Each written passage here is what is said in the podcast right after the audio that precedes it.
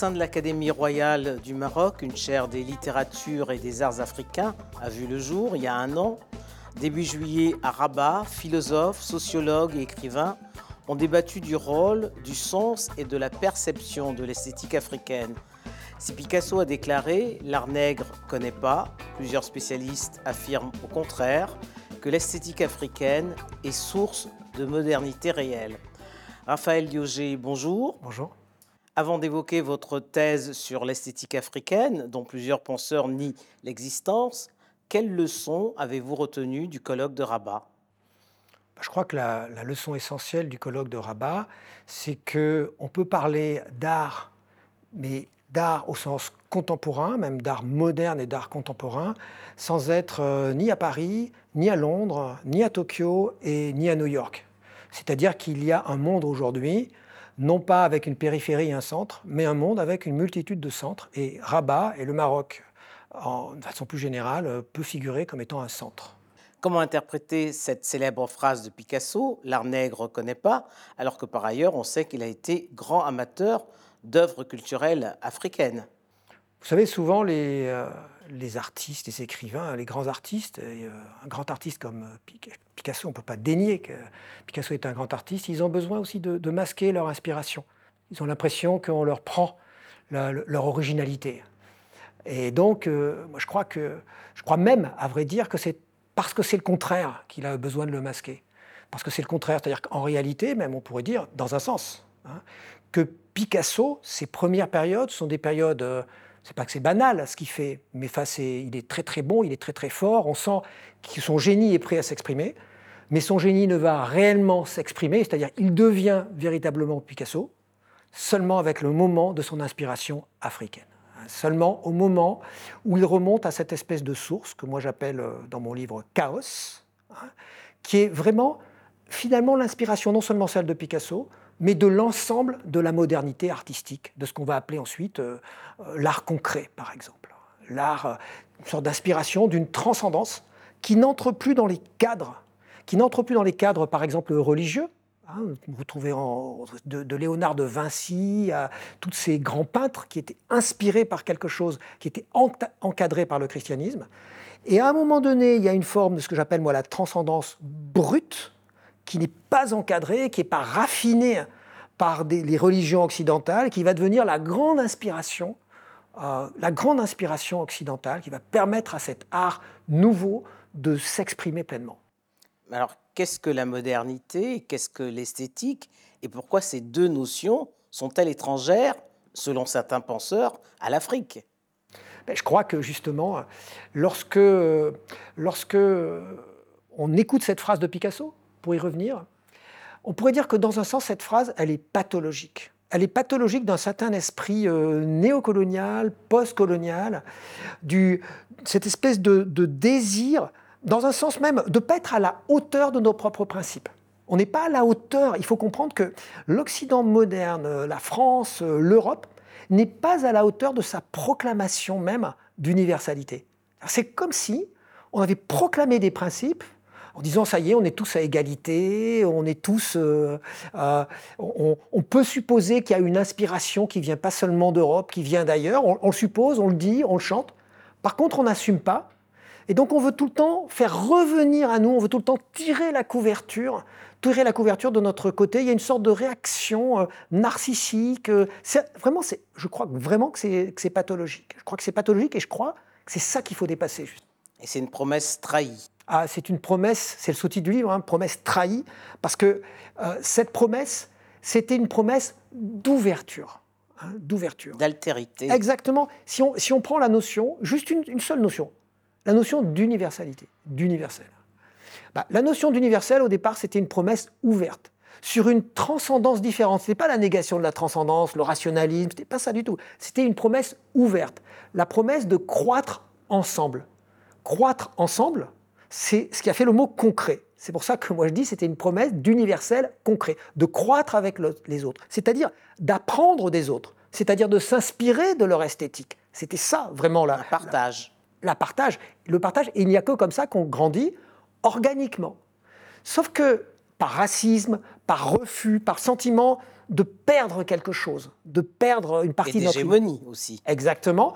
On a inventé cette idée d'un universel qui est en fait un universel abstrait qui est l'universel, euh, c'est juste euh, finalement, euh, ça finit par être l'homme universel, c'est l'homme blanc, hétérosexuel, français. Alors étrangement, il nous ressemble, c'est même nous, quoi, en un sens. Il faudrait que tout le monde soit comme nous. Mais ça, c'est un faux universel. C'est le faux universel, c'est l'universel trahi, c'est la trahison de la vraie universalité. Je crois que l'enjeu actuel, l'enjeu actuel de notre société, et on peut, je crois, le faire à travers l'art en reconnaissant l'inspiration africaine, eh bien, l'enjeu, c'est l'hybridation, hein, vous l'avez dit, c'est ce que certains auteurs, euh, comme Edgar Hisson, appellent la créolisation.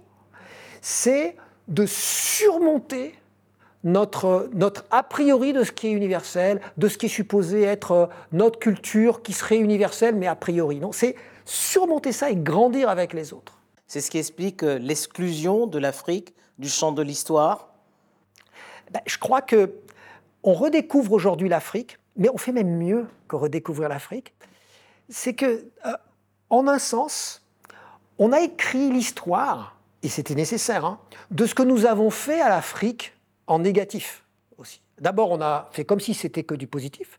Après, on a reconnu qu'on avait fait des choses négatives, c'est-à-dire que réduire les gens euh, euh, impérialement, c'était quelque chose de négatif. Mais il y a une histoire qu'on n'a pas écrite. Moi, c'est ce que j'appelle de mes voeux dans mon, dans mon livre, dans Chaos c'est qu'on n'a pas écrit l'histoire de ce que l'Afrique nous a fait. Nous a apporté. Nous a apporté sans qu'on s'en rende compte dans notre inconscient. Comment est-ce qu'elle nous a libérés, malgré nous, de toute une série de barrières, de toute une série de limites? Eh Aujourd'hui, je crois qu'on peut arriver à redécouvrir ça. Alors, en créant Présence africaine en 1947, Alioune Diop menait déjà un combat artistique. Exactement. Qu'on lui, lui, a dénié un peu. Alors, euh, qu'on a combattu. Si je voulais faire un jeu de mots avec euh, la phrase de Picasso, euh, l'art nègre, je ne connais pas, moi je dirais qu'il y a un art nègre pour une raison simple, c'est qu'il n'y a pas d'art neutre. L'art, c'est tout le temps politique, à la fois politique, à la fois spirituel. Les deux à la fois.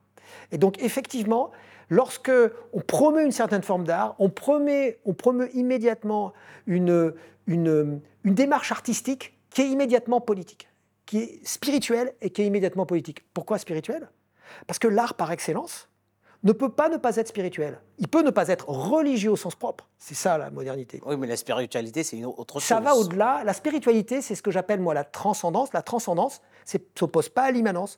La transcendance, c'est ce qui traverse. C'est ce qui montre que le monde est plus grand que ce qu'il apparaît, que les humains sont plus grands que ce qu'ils apparaissent, donc ils ont une dignité réelle, encore une fois, donc ils sont trans. Et donc l'art le, africain, dans son côté, euh, dépasse toutes les limites de ce que nous nous étions imposés, même dans l'art de la Renaissance. Il nous a appris à dépasser notre, nos propres limites, il nous a appris à inventer une transcendance qui soit pas la transcendance d'un au-delà, du Dieu. Donc il y, a, un lien direct avec l'animisme africain, dans l'art africain, dans ce sens-là. Dans ce que j'appelle cette transcendance brute, qui pas raffinée par les usines euh, monothéistes. Quoi. Vous regrettez que cette Afrique à laquelle nous sommes tous euh, redevables n'ait pas été convoquée à la table de l'histoire, mais comment on répare cela? Alors ça c'est difficile, hein. c'est très difficile parce qu'effectivement euh, l'Afrique a été, euh, si je puis dire, euh, piétinée en quelque sorte. Elle a été piétinée, elle a été exploitée, elle a été rabaissée. une partie de l'Afrique a aussi été réduite en esclavage. et ça, ça ne pourra, jamais être totalement, comment dire, réparé. Il n'y a pas de compensation lorsqu'on a subi un tel traumatisme lorsque cet oubli, en quelque sorte, ne pourra jamais être, être, être surmonté. Néanmoins, on peut faire même de ce traumatisme, de cette histoire-là, de ce manque, la chance d'un dépassement, justement. C'est-à-dire que en voyant ce que nous avons, ce que nous avons raté, ça peut nous faire comprendre ce qu'on ne doit pas rater dans l'avenir. C'est-à-dire ce qu'on a raté avec l'Afrique dans le passé, réfléchir dessus, comprendre ce qui s'est passé, je crois que ça peut nous permettre de faire moins d'erreurs pour l'avenir. L'art et ses variations esthétiques nous invitent donc à l'étonnement permanent.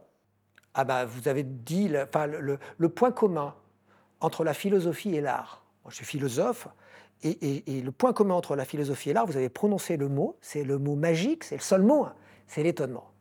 Comment être étonné? Quelqu'un qui est philosophe ou qui est artiste, il ne, il, n'arrive pas à accepter les situations telles qu'elles sont pas pour des raisons seulement politiques, économiques, etc. C'est que ça l'étonne. Ce qui a l'air d'être normal pour tout le monde. La nature des choses, hein, seulement, même pas seulement les règles, pas seulement la norme, même le monde tel qu'il est, le fait qu'on naisse sans savoir pourquoi on est né, ça, le sentiment, hein, la transcendance, le fait qu'on meurt, pourquoi on meurt, etc. À un moment donné, le philosophe comme l'artiste, c'est celui qui s'étonne. Raphaël Loger, pour euh, terminer, quel message voudriez-vous dire ou faire passer à ceux qui mettent encore en doute cette esthétique africaine bah, Je dirais que douter de l'esthétique africaine, y compris pour un Européen, en tout cas pour quelqu'un qui se veut moderne, quelque part c'est qu'il n'arrive pas à croire en lui-même. Puisque cette esthétique africaine, c'est aussi elle qui a inséminé notre sens de la subjectivité, notre sens aujourd'hui de l'extase, notre sens de, euh, comment dire, notre, le sens de ce que nous sommes, euh, au-delà de toutes les barrières, de toutes les, restrictions, de tout ce que nous avons, euh, de tout ce qui nous a, de tout ce qui nous a enfermés pendant des siècles. Donc, dans un sens, douter de l'existence de l'esthétique africaine, bah, c'est douter de ce que nous sommes en tant que modernes. Même si des, philosophes comme David Hume ont dit que les Africains avaient n'avait hérité de la nature que le goût des sornettes. Oui, mais vous savez, euh, euh, je, dis dans mon livre que euh, les philosophes du XVIIe et du XVIIIe siècle, ils promettent quelque chose, qu'il faut suivre leurs promesses, mais il ne faut pas suivre ce qui est au-delà de leurs promesses parce qu'ils n'ont pas su accomplir leurs promesses. Ils n'ont pas su être à la hauteur de leurs promesses. Aujourd'hui, nous devons être à la hauteur de la promesse du XVIIIe siècle, c'est-à-dire qu'en gros, il faudrait David Hume, mais pas David Hume qui, malgré tout, est victime de son moment historique, puisque nul n'échappe au conditionnement de son époque. Donc il faut échapper au conditionnement de l'époque même du XVIIe et du XVIIIe et retenir que la promesse. Et pour accomplir cette promesse, il faut l'Afrique. Merci Raphaël Lioger.